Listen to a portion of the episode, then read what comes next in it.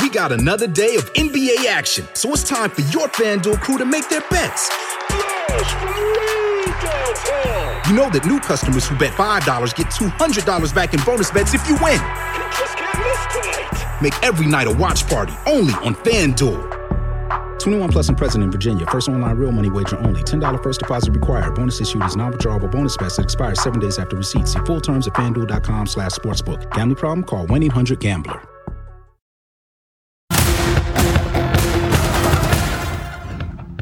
Tonight on the ReidOut, the most corroborating evidence we have is that 1023 form from this highly credible, confidential human source, according to U.S. Attorney Scott Brady. You said that this informant now charged with some of the most corroborating evidence. You said that in an interview. Yeah, it, it, did corroborate what, what I just said there, but it doesn't change the facts. It doesn't change the, the fundamental facts. It doesn't change the facts. It does change the facts because they're no longer facts because they're not, because they're not true.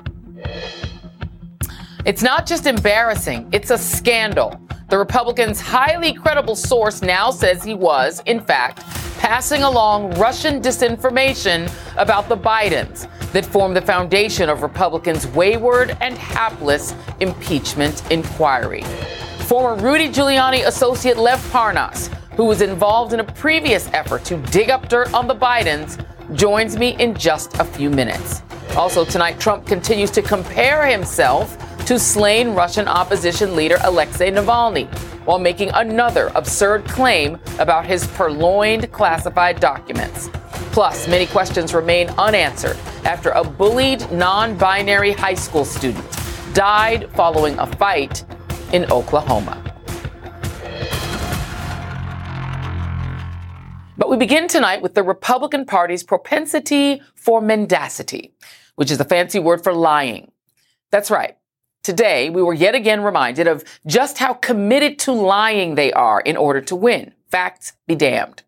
As you know, back in December, House Republicans voted to formalize their impeachment inquiry into President Biden, despite no evidence of any wrongdoing, let alone high crimes and misdemeanors. Those are the facts. But over in MAGA world, we know facts are a mere inconvenience Every time Republicans and their propaganda mouthpieces over at Fox, Newsmax, and OAN were confronted with the reality that there's actually nothing to impeach Biden for, they breathlessly assured us that they had the goods. Really, really, really, we swear. And they frequently cited the existence of an FBI informant who we now know is Alexander Smirnov, Smirnov, the informant and an operative with ties to Russian intelligence, allegedly told the FBI in a document now known as FD 1023 that in 2015 he had a contact at Burisma who claimed that Vice President Biden and his son Hunter had each accepted a $5 million bribe to protect Burisma from all the things. Oh, and all, he also claimed to have recordings of all of it. Republicans' MAGA media caught wind of this from a mysterious whistleblower and boom, they had their bombshell.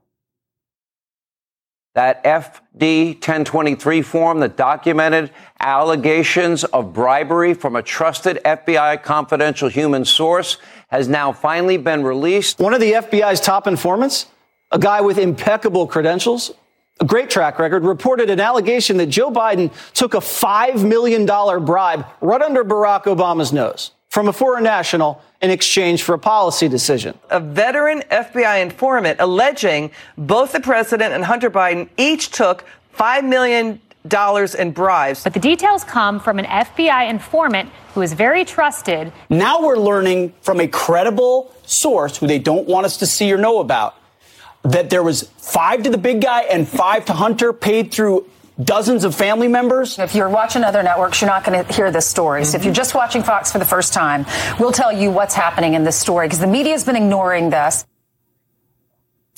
I guess Fox's standards department was out to lunch when they did those stories. Because what they're pushing, we now know, is a lie. How can I be so sure?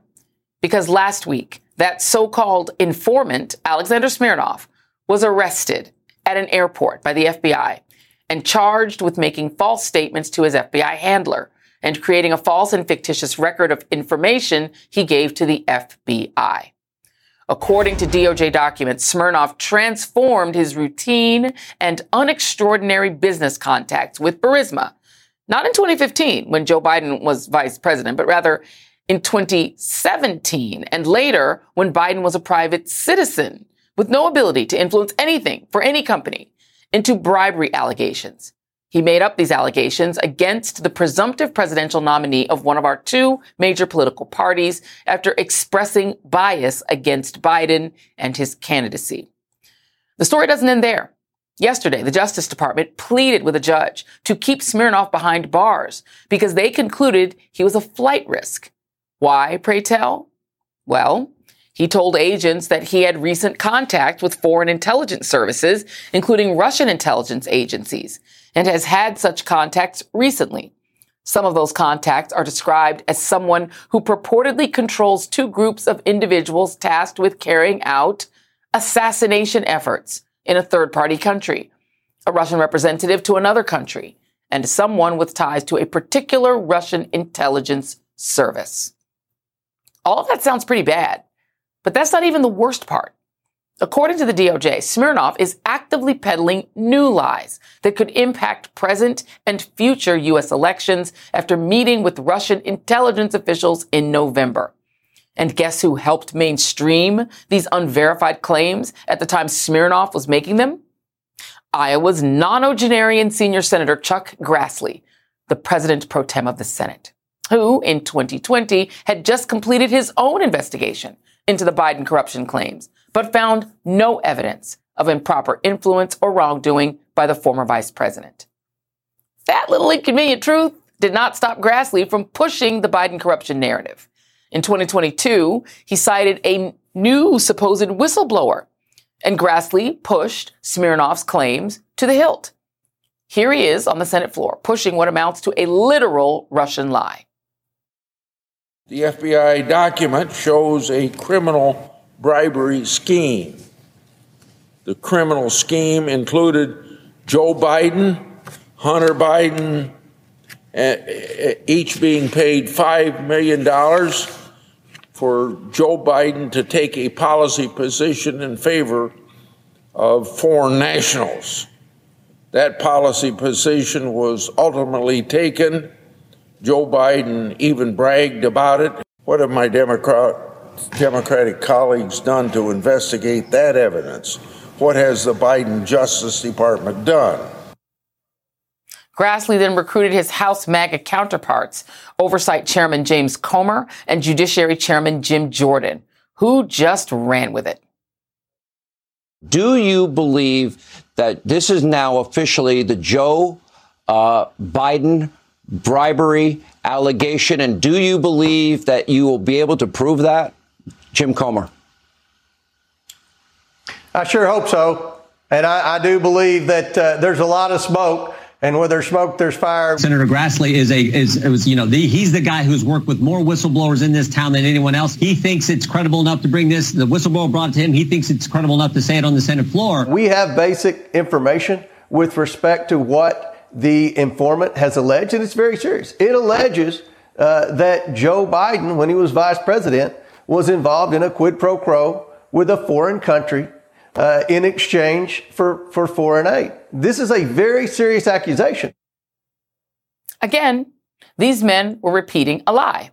But what's far more concerning was that they were repeating a Russian manufactured lie willingly, glibly, with clearly zero caution or concern. On May 31st of last year, Senator Grassley and Chairman Comer had a private conversation with FBI Director Christopher Wray who warned the two of them that the source of their claims was under investigation. And they responded by threatening him with contempt for not making the document public. Nevertheless, they persisted. So why does this all matter? Well, Republicans relied on an informant who is currently being accused of being an agent of disinformation for Russia. Republicans built a case around a man that the Justice Department was so concerned about that they asked a judge to keep him locked up because he might take the $6 million in cash that he has access to and his Israeli passport, because that's where he's a citizen, and flee to Russia. Surprisingly, despite all of that, a judge did grant Smirnov's release from custody on Tuesday, but with conditions, a decision that the DOJ so adamantly opposes that they asked the judge to reconsider this morning. Here's the other important part of this. Russia is so determined to undermine our democracy and their democracy at home that they will do whatever it takes from killing opposition leader Alexei Navalny to interfering in our elections. In 2016, both the Mueller report and a bipartisan Senate investigation proved that Russia interfered in the presidential election in a far ranging influence campaign approved by Vladimir Putin to help elect Donald Trump. In 2020, they sought to do it again, this time making Giuliani, Rudy Giuliani, the target of a Russian influence operation aimed at circulating lies about Joe Biden, which he willingly did when Giuliani traveled to Kiev in 2019 and met with a Ukrainian lawmaker whom the U.S. government later labeled an active Russian agent and sanctioned on grounds that he was running an influence campaign against Biden. Those are the same lies that Smirnov mirrored when he talked to his FBI handler and fed him made up stories. Sadly, the issue here is that Republicans are repeatedly far too willing to be pawns in Russia's quest to destroy this country and set our democracy on fire. But I guess when you share the same goals, you're more than willing to be Russia's useful idiots. Joining me now is Lev Parnas, former associate of Rudy Giuliani during his scheme to dig up dirt on the Bidens in Ukraine. He is the author of the book, Shadow Diplomacy Lev Parnas' Wild Ride from Brooklyn to Donald Trump's Inner Circle, which comes out tomorrow. And Naveed Jamali, former FBI double agent and host of Newsweek's Unconventional. Thank you both for being here. I do want to start with you, Lev. Welcome to the show. I just want to walk you, with you through your own journey as somebody who was peddling lies like the ones Mr. Smirnov was peddling. You uh, became a big time donor with a guy named Igor, Lev and Igor. People will remember you guys by your first names from that scandal in which you donated a bunch of money to a Trump super PAC, became insiders, and then talk about how you got involved with Rudy Giuliani in trying to market a very similar story to the one Mr. Smirnov was marketing to the Trump campaign. Absolutely. Thank you for having me, Joy. I'm a big fan. of sure. watching your show Thank from you. the very beginning. Uh, so yeah, uh, I mean, it was it was a little bit more than just uh, donating. Uh, I built a relationship with a very big uh, Trump lobbyist, uh, Brian Ballard, at the time, and a combination between the donations and the relationship with him, I was able to become a very big insider in Trump's inner circle. Um, I met Giuliani in the summertime of 2018. when I say met, I really met him met him several times previously, but that's when we got uh, pretty close. Uh, we started mm-hmm. uh, spending time every day, and uh, I could tell that uh, you know U- Ukraine was always on his mind. At that time, he was looking at Ukraine for the Paul Manafort stuff, the Black Ledger, and certain stuff. And then one evening, uh, we were sitting in the Grand Havana room, and Giuliani got a call from Bart Schwartz, I think it was. It was one of his investigators at the time that was doing research on Ukraine and had some breaking information. He had a whistleblower that was basically telling him information information about, you know, Hunter Biden on the board of directors and other information about the Black Ledger. And we were sitting, me and Igor, with them having cigars. Igor was having drinks, and Rudy got off the phone and started, like he would usually, and start talking about what, you know, he was on the phone with with us. And when he started talking, he started realizing that we knew a lot of the players. We heard a lot of the same information, and we were eager to, you know, participate in the conversation. Uh, within a half an so hour. So wait, let, let me know, just let me let me just back yeah. you up for just one second. You were born in Ukraine, right? Back when it was part of the yep. Soviet Union. You are Ukrainian. And so this whole idea, all the black ledger stuff, the allegation was supposed to be that Joe Biden and Hunter Biden, when Joe Biden was vice president, were taking bribes to protect this company Burisma that Hunter Biden sat on the board of, right? Is that the same Correct. story that you were also peddling? And do you now say that that story was made up? Absolutely. That was the same story. And I've been saying that it was made up for the past four years. Ever since my arrest, I've been screaming at the top of my lungs that it, was made up. And not only was it made up, I've also shown the world that the people that were doing it were Russian agents that were, and Giuliani never cared. Giuliani never cared. Solomon never cared. Fox News never cared. None of them cared as long as it fit their narrative. Yeah. Uh, and, with, uh, and that was the information that was pushed. And who fed you that story? Uh, it was a bunch of people. Uh, most of them had ties to Russian uh, oligarchs or Russian uh, agents or Russian government officials. Uh, some of them were actual Ukrainian officials that also had ties. But uh, at the end, it was all the same people pushing the same story that was coming from the same source, Russia. Right. And the goal of the story was to make Biden look corrupt so that it would negate Donald Trump's alleged ties to Russia and make it look like Biden was on the take from Ukraine. Is that correct? Oh, that was a combination. Yeah. First of all, it was that, but also Trump was so scared of losing to Biden, he thought it would be an embarrassment mm-hmm. that they wanted to seal it by getting Biden out of the race by showing how corrupt it was and not giving him a chance. So let, let, me bring you in, Naveed, because you, uh, you know, served as a double agent. You know how this works. Is that how it works? That that a Russian operative or Russian agents gets to somebody like uh, our friend Lev here and says, "Hey, this is a story I want you to push," and then it goes into the ecosystem, and then that works. But if he, he if he also has an FBI handler, and then he's telling that guy the story, that's a crime, right? Yeah, I mean, you're you're right on both parts. I mean, Joy, this feels like we've been here before. Uh, it's, yes. it's, it's like WikiLeaks, Car- Carter Page, and and all of that rolled into one. You know, for people who maybe just have lived under a rock for the last eight years, I'll say this as I've said it before: for Russia, the Cold War never ended. United States is Vladimir Putin's main enemy. Um, he is seeking to undermine not just democracy. It's not about necessarily putting a thumb on the scale for uh, Biden or Trump, although intelligence assessment says that he prefers Trump. The reality is that he wants to see a weakened United States. I mean, we talked about the death of, of Navalny, but the other big news that happened this week is that it was announced that Russia is trying to put a nuke into space. I mean, this is a man, unlike 2016, unlike 2020, he is at war Ukraine, losing badly. He is desperate, and this makes him incredibly dangerous. So why wouldn't he try to interfere with the election? Why wouldn't he try to undermine Joe Biden? It just, while it, you know, it right. just makes total sense with everything we've seen last eight years. And with Smirnov now out, he has an Israeli passport. Can you eh, understand why a judge would release him when he could just leave or actually be in danger. We've seen Russia target people who it sees as a threat, whether they're in Russia or not. I don't think that he is at risk for being assassinated in the United States. I think the Russians, there, there are some rules that they play with. Although, again, to your point, they assassinated a defector in Spain just this week. So, um, you know, insofar as why the judge did it, you'd have to ask them. It is certainly, if the DOJ is saying this guy's a flight risk, they believe he's a flight risk. And if he has other passports, you know, it, again, it's just, it is crazy to your point, Joy, working with the FBI, that this person would have gotten to that point. You know, they would have vetted him, they right. would have had to confirm. And it's obvious that his lies were easily disprovable, it seems, from reporting. So I, I have to ask the same question you're asking is how did this yeah. come to pass?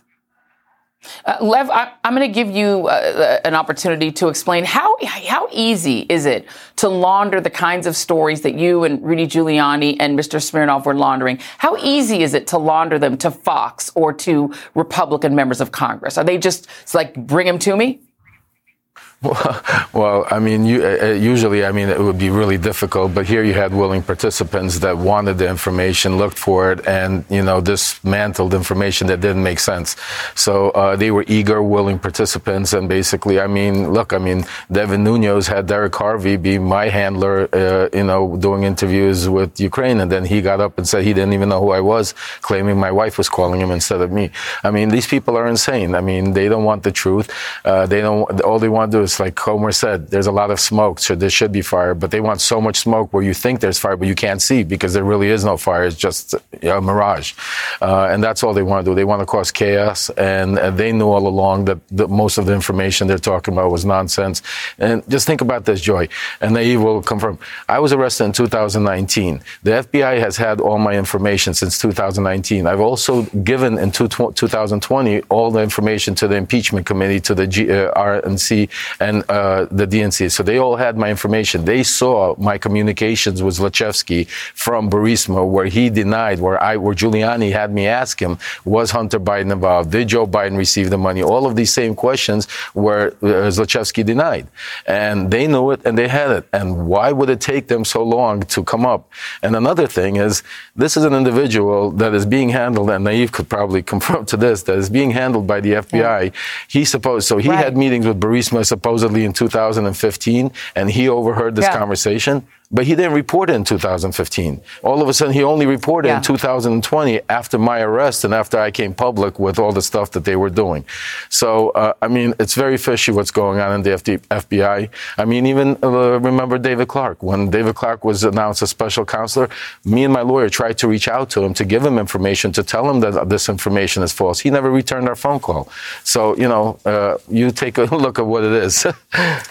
yeah. I, I, I will read your book with interest. Uh, Lev Parnas, I appreciate you, you, coming on the show. Uh, Naveed Jamali, always appreciate you, my friend. It is a strange, strange, strange thing, and I think we're going to be uh, following this a lot more as time goes on. Lev Parnas, Naveed Jamali, thank you both. Up next on the ReidOut, Trump's big mouth provides even more evidence for the prosecution in his classified documents case, and he says the legal cases against him are a form of Navalny. A form of Navalny. Okay, yeah, because that makes sense. The ReidOut continues after this.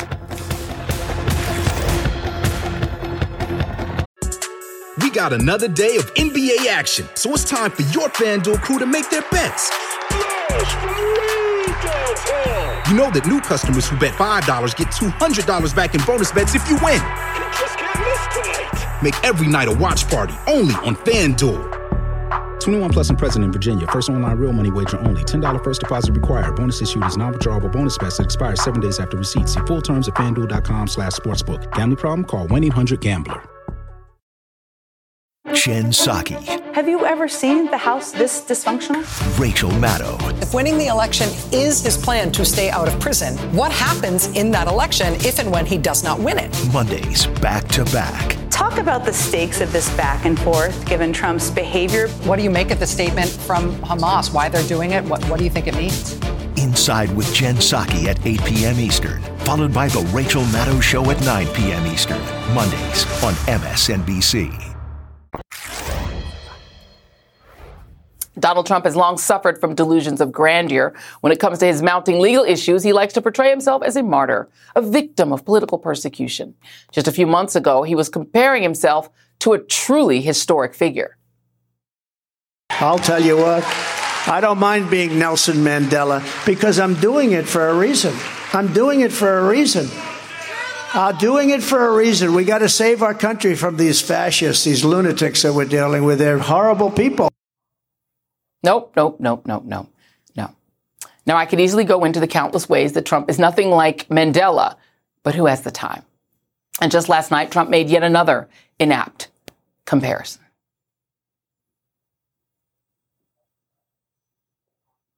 Trump doubled down on his comparison of his criminal and civil prosecutions, including the most recent $355 million civil penalty to the circumstances of Russian dissident Alexei Navalny, the top political opponent to Trump's autocratic pal, Russian President Vladimir Putin, whose name Trump never uttered. Even if, if you appeal, you got to put up escrow money. That's uh, uh, it's a lot it of lot of dough. It is a form of Navalny. It is a form of uh, communism or fascism. Navalny is a very sad situation, and he's br- very brave. He was a very brave guy. It's a horrible thing, but it's happening in our country too. Uh, we are turning into a communist country in many ways, and if you look at it, I'm the leading candidate. I get indicted. I never heard of being indicted before. What in the gobbledygook? Navalny's death in a Russian prison was announced last week. He had been imprisoned since his return to Russia in January 2021 after surviving a near fatal poisoning months earlier. Whatever Trump said makes absolutely no sense. Joining me now is Jill Wine-Banks, former assistant Watergate special prosecutor and an MSNBC legal analyst. Do you understand what he said? No. Okay. I do understand that he missed the comparison. The comparison is him to Putin. His threat that he would use SEAL Team 6 Correct. to kill his opponent. Well, that's what Putin does. He kills his opponents. Exactly. And the, the, the, comparison to Mandela, I won't even go there because it'll just give me agita even attempting to unpack that. Let me, let me play you another soundbite of Donald Trump because part of what he is trying to do with his audience, and they love it, they, they, they accept it, is to say he, he committed no crimes because everything he did, he was allowed to do, he had total immunity to do. Here he is talking about one of the most obvious crimes, taking those classified documents. Here he is talking about that. Why didn't you just hand them over when they were requested, though? I mean, they requested them. You could have just handed them over. Probably I was saved yourself a lot of trouble. First of all, I didn't have to hand them over. But second of all, I would have done that we were talking, and then all of a sudden they raided Mar-a-Lago. Do you remember? They said, "Could you put an extra lock on the door?" We showed them where they were. We showed them. No. No, no, and no. He said three things there, all of which are false. They put a new lock in. They hid things. They moved things. Then they tried to destroy the videotape of them moving things. He did not have a right to move them. That is he had no right to retain them. He makes a comparison to Bill Clinton, who kept diaries. So did Richard Nixon. Mm-hmm. Those are things that are personal and that a president can keep. But all other presidential documents are not to be kept by the former occupant. They aren't intended for that, and that's it's such clear law. Um, the Presidential Records Act was a result of Richard Nixon. And it makes it very clear mm-hmm. that they are government documents and must be left in the care of the National Archives, not taken as personal possessions. Let, us let's, let's talk for a moment about Tish James, uh, who is uh, the, the, national hero at this point, yes. because she is the one saying not only did she beat Trump uh, in the the the the, uh, the civil fraud case, but she says give me your properties. You're either going to pay yeah. or you're going to give me your properties. What do you make of that? I, she's absolutely right. He has to come up with the money. He's been adjudged to have been a fraud and the judgment is a huge judgment. He cannot appeal unless he posts cash in about mm, 500 million almost because of interest accruing daily. Mm-hmm. Or he has to put up his own money. So he has to pay a bond, which means extra interest, or he has to put up his own money. And if he fails to do that, the judgment becomes judgment proof. He has to pay it. Yeah. And so she's prepared to seize his property. And she will be able to do that. Um, she can put liens on it to collect it, but she has more power than just you and I as citizens. If right. we needed, you know, a contractor like doesn't do the job. Agency. Yes, yeah. exactly. She can actually seize the buildings and remove the words Trump and the value goes up as soon as those words come down. That's true. You're here in Chicago. You saw Trump Tower. That's right. And it's an offense every time you walk past that. Yeah. As soon as the name comes down, the value of the properties actually go up, up, up, up, up. Let me play you uh, Donald Trump's typical defense for everything he uh, does. He says it's perfect. Here it is. You borrow a small amount of money by comparison, you pay it back. The bank is in love with you. This was a perfect loan. I got impeached, and it was a perfect call to the president of Ukraine. But we made perhaps an even more perfect call to the Secretary of State of Georgia, which is my right. Let me tell you about the travel ban. We had a very smooth rollout of the travel ban. The rollout was perfect. But our border was perfect. I'm back because I'm a perfect physical specimen and I'm extremely young. I mean, it's it, it's a it's a it's a silly defense. But I guess it works with his audience. It is a political defense. It's not going to work in any courtroom. Nothing he said in any of those clips has any resemblance to fact or law or truth. It just doesn't. And so it's not going to help him as a defense. Yeah. Everything he says is just a lie. It's perfectly stupid. Here is, uh, I have to ask you what your pin is. I'm seeing you in person for the first time in a long time. I love asking you what your pin is. Tell me what it is. Of course, it's a Chicago hot dog because I love Chicago hot dogs. And the sisters-in-law actually have a fight. Uh, Kimberly says DC hot dogs are the best, and Uh-oh. Barbara says Detroit hot dogs are Uh-oh. the best. And for our live shows, we each are serving hot dogs. so what can I say? Um, DC wasn't to, bad. I'm willing to try them all just as a neutral observer. I'm just going to volunteer myself as tribute. Jill Wine-Banks, it's so good to be in your city. Thank you very much. And still ahead, Republican Congressman Andy Ogles was confronted by pro-Palestinian activists earlier this month. What he said in response to their comments about the death of children in Gaza has caused outrage. And that is next.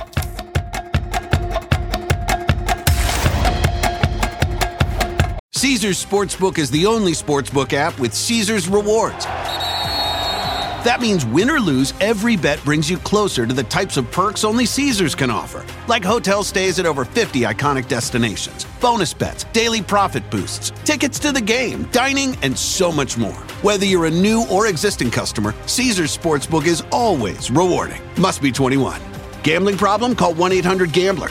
Caesars Sportsbook. Don't just spectate, participate. Join MSNBC's Symone Sanders Townsend, Michael Steele, and Alicia Menendez as they team up to host The Weekend. We want to get the newsmakers, the people that are in the middle of what is happening. It's about the conversation. A lot of Americans check out of conversations. We want to check them in. Conversation we begin and that you continue all week long. The Weekend, Saturdays and Sundays at 8 a.m. Eastern on MSNBC.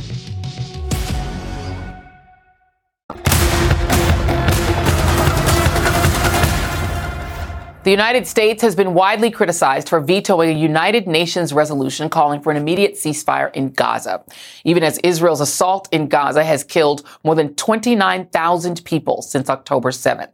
That figure from the Palestinian Health Ministry marks another grim milestone in one of the deadliest and most destructive military campaigns in recent history. Meanwhile, a Republican congressman is facing criticism after saying he thinks we should, quote, kill them all after a woman confronted him about the deaths of children in Gaza. In a clip that was captured on video and is now circulating on social media, an activist is seen walking alongside Andy Ogles of Tennessee as she has a back and forth with the congressman about mounting civilian deaths in Gaza. I've seen the footage of You've seen footage of shredded children's bodies and that's my taxpayer dollars. I, am going to you know what? going to bomb those kids. So I think we should kill them all. If that makes you feel better.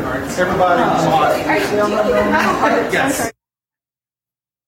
You may not have caught the last thing Ogles said, and it was not included in the subtitles, but he said, everybody in Hamas. We reached out to Congressman Ogles' office for comment, but did not receive a reply.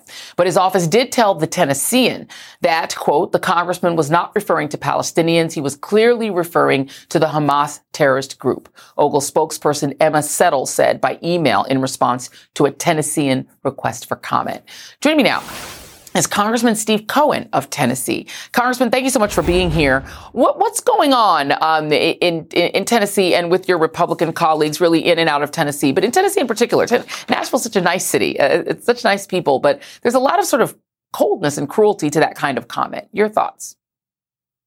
Well, Andy's uh, uh, not been in politics very long. He was mayor of a, of a town outside of Nashville.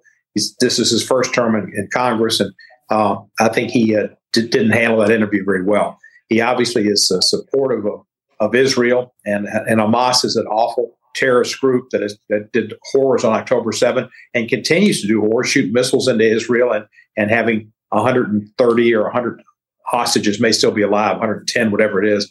And, and I'm sure that there's been awful physical, psychological, and sexual torture to some of the women based on the testimonies of some of the freed hostages. So he didn't handle it well, but I understand where he was coming from. What do you think should happen now? Do you think there's? I'm happy to hear it was Sorry? just Hamas. Because when I first saw it, I thought it, he meant all the mm-hmm. Palestinians, mm-hmm. and I, that was that just yes. took me aback. Sure. Uh, what do you think should happen right now in Gaza? Do you think there should be a ceasefire? I've joined with Representative Goldman and, and, and Raskin and, and, maybe 10 others so far.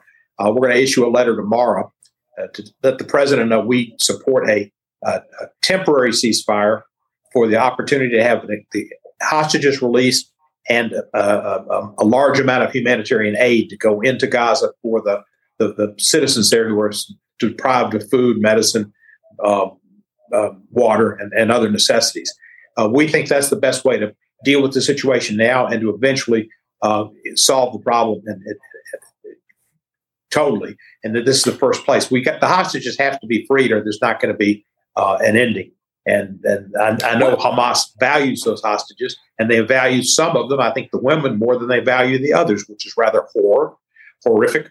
But uh, they need to release those hostages. It's been almost four months that they have not seen the light of day, and who knows what they've been putting up with the, the limited food they've gotten and the lack of medicine. You know, Hamas is down well, there in the tunnels. Know- mm. We do know what Palestinian children and you know civilians are putting up with. We've seen the bleak pictures. It's pretty awful. What do you think that this Terrible. ongoing conflict is doing to Israel's reputation in the world and to the United States' reputation as we veto these resolutions calling for a ceasefire? Probably not good, particularly in the Middle East, uh, where there's a lot of support for a two-state solution. As uh, there's a lot of Jewish people in America. I know I've been a, a J Street person that support the two state solution. I have throughout my career in Congress is when I've been had that as, a, as an issue, issue on, on, my platter. But uh, I think it's been different. Israel, Israel's got Hamas saying that they'll take them out. They've come out during this war and said we'll have more October seventh. We will not stop, and we will have from the river to the sea, which there might be different interpretations of it, but a lot of people feel like it says we're going to get remove the Israeli government. So well, let me Israel's let me ask you this question position. because you've also had Prime Minister Netanyahu say from the river to the sea. And also, you've had a lot of leaders in Israel say things like, we're cutting off the food, cutting off the water, and make some pretty outrageous comments about things they would like to do to the people in Gaza. So, do you think the rhetoric coming out of Israel and also the seeming rejection of President Biden's priorities, despite the fact that we're funding a lot of this, do you think that's been positive or helpful? That's not been helpful at all. I've never been a fan of, of Netanyahu's as a leader for Israel. In fact, when he came to the Congress some years ago, I refused to attend. John Lewis and I were the first two, and I think there were about 10 or 12 of us who, who boycotted that because Netanyahu, I think, is, is not the right. And he, he's similar to Trump. He's trying to avoid being in, in prison for, for crimes he's been charged with, and he's trying to hold on to that. And he needs to have the, the hostages as first concern, uh, Hamas is a second concern, and the general welfare of the people of Israel third, and he should be like seventh. But I think he's first. And so I, I, think he's made some statements that have been harmful, and some of the members of his cabinet in Likud have been really harsh and, and, awful. And they have, as a member of the, of the, Jew, the Jewish Democrats and, and the Congress, we have approached and talked to the Israeli folks who have visited us, government officials, and told them that the statements that, that his Likud uh, secretaries made were horrific and, and that they needed to stop, and it was going to make it make it difficult for us to continue to support them. It's a difficult situation to support mm-hmm. Israel with some of the things that Likud said. But Israel's in a tough spot. Uh, Listen, and, and, and, Hamas is still shooting rockets into Israel. Uh, they're not trying to tamper things down either. And I understand. I'd like to see a ceasefire. I'd like to see it end. I'd also like to see Hamas crippled to where they can't be a threat to Israel and, and threaten another October 7th. Well, we would like to continue this conversation. Please come back, Congressman Steve Cohen. Thank you. And coming up. Thank you. Coming up, LGBTQ rights activists are demanding answers after a non binary student in one of the most conservative states in America dies one day after a fight in the school bathroom.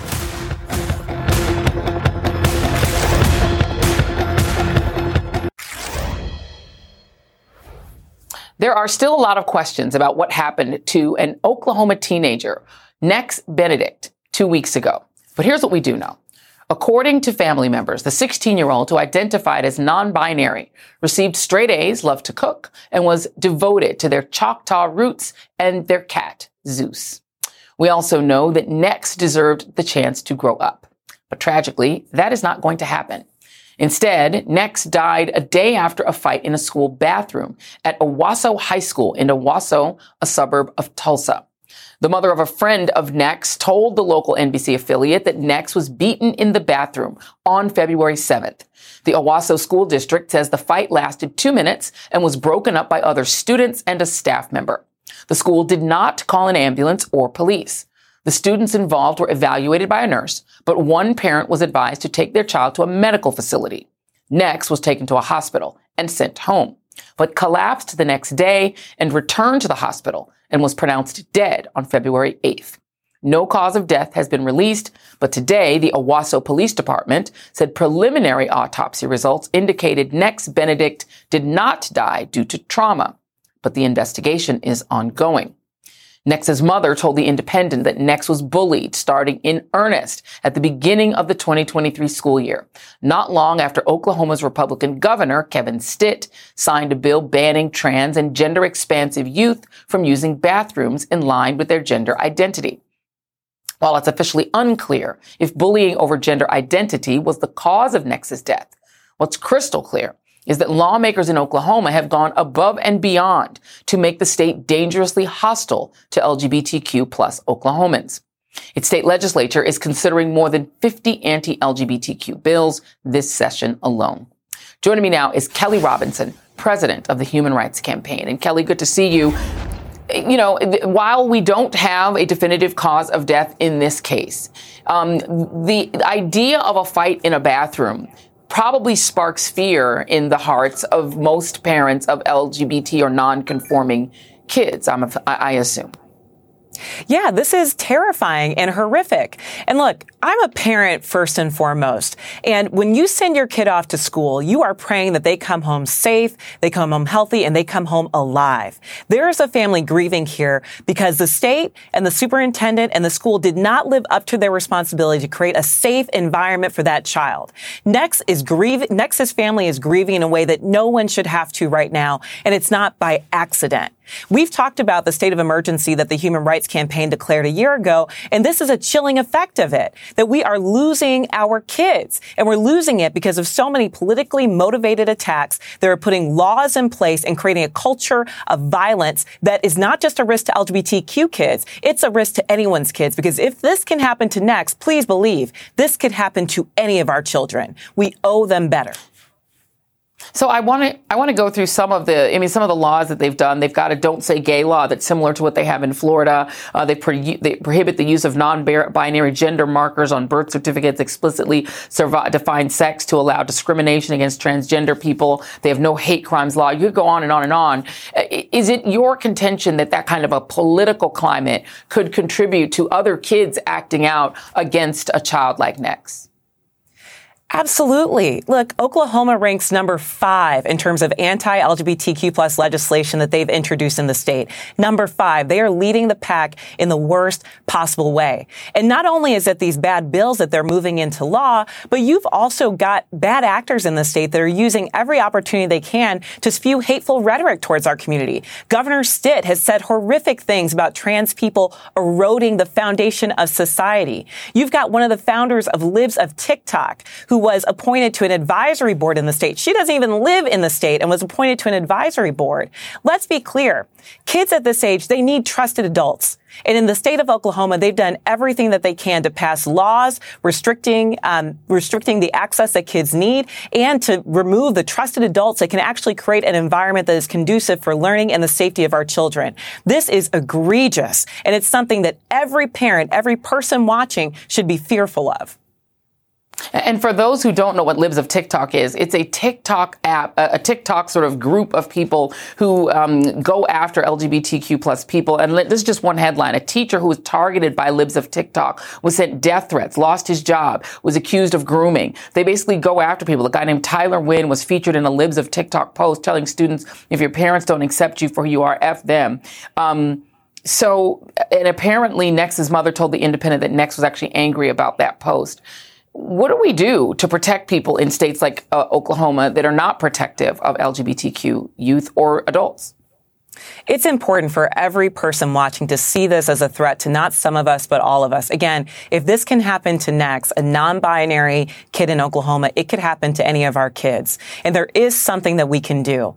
Every one of us needs to be standing up to say, not in my state, to the rash of hate that we're seeing targeted towards the LGBTQ plus community, especially trans and non-binary youth. We can stop these bad laws from going into place and hold these officials accountable for the hateful rhetoric that they're spewing.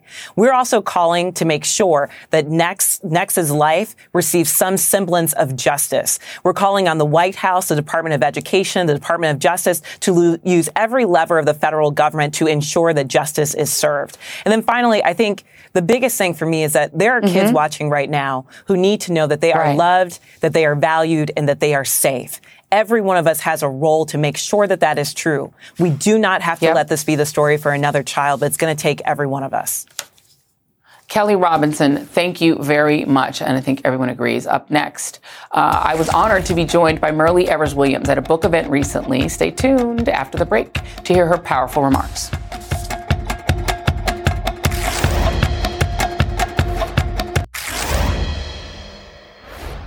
Before we go tonight, I want to thank everyone who has come out to support me on my Medgar and Myrlie book tour. I have loved sharing this book with you and meeting all of you and taking selfies. Last the uh, last week, I was at Kepler's in Menlo Park. The crowd was amazing. I was also incredibly honored to have much of the Evers family, including the living legend herself, Ms. Myrlie, join me at her alma mater, Pomona College. The evening was punctuated by Ms. Myrlie herself addressing the gathering crowd. Forgive me if I'm getting a little personal here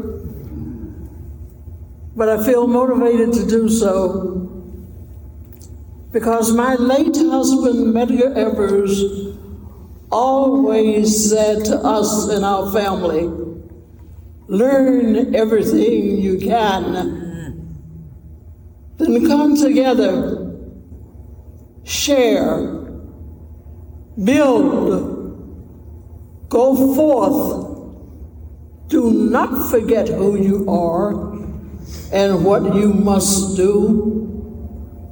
Ask God for guidance and may we all be blessed. Good night.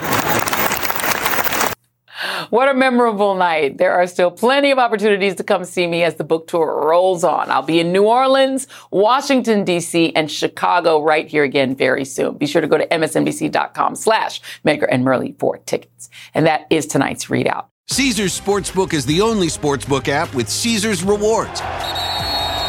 That means win or lose, every bet brings you closer to the types of perks only Caesars can offer, like hotel stays at over 50 iconic destinations, bonus bets, daily profit boosts, tickets to the game, dining, and so much more. Whether you're a new or existing customer, Caesars Sportsbook is always rewarding. Must be 21. Gambling problem? Call 1 800 Gambler. Caesars Sportsbook. Don't just spectate, participate.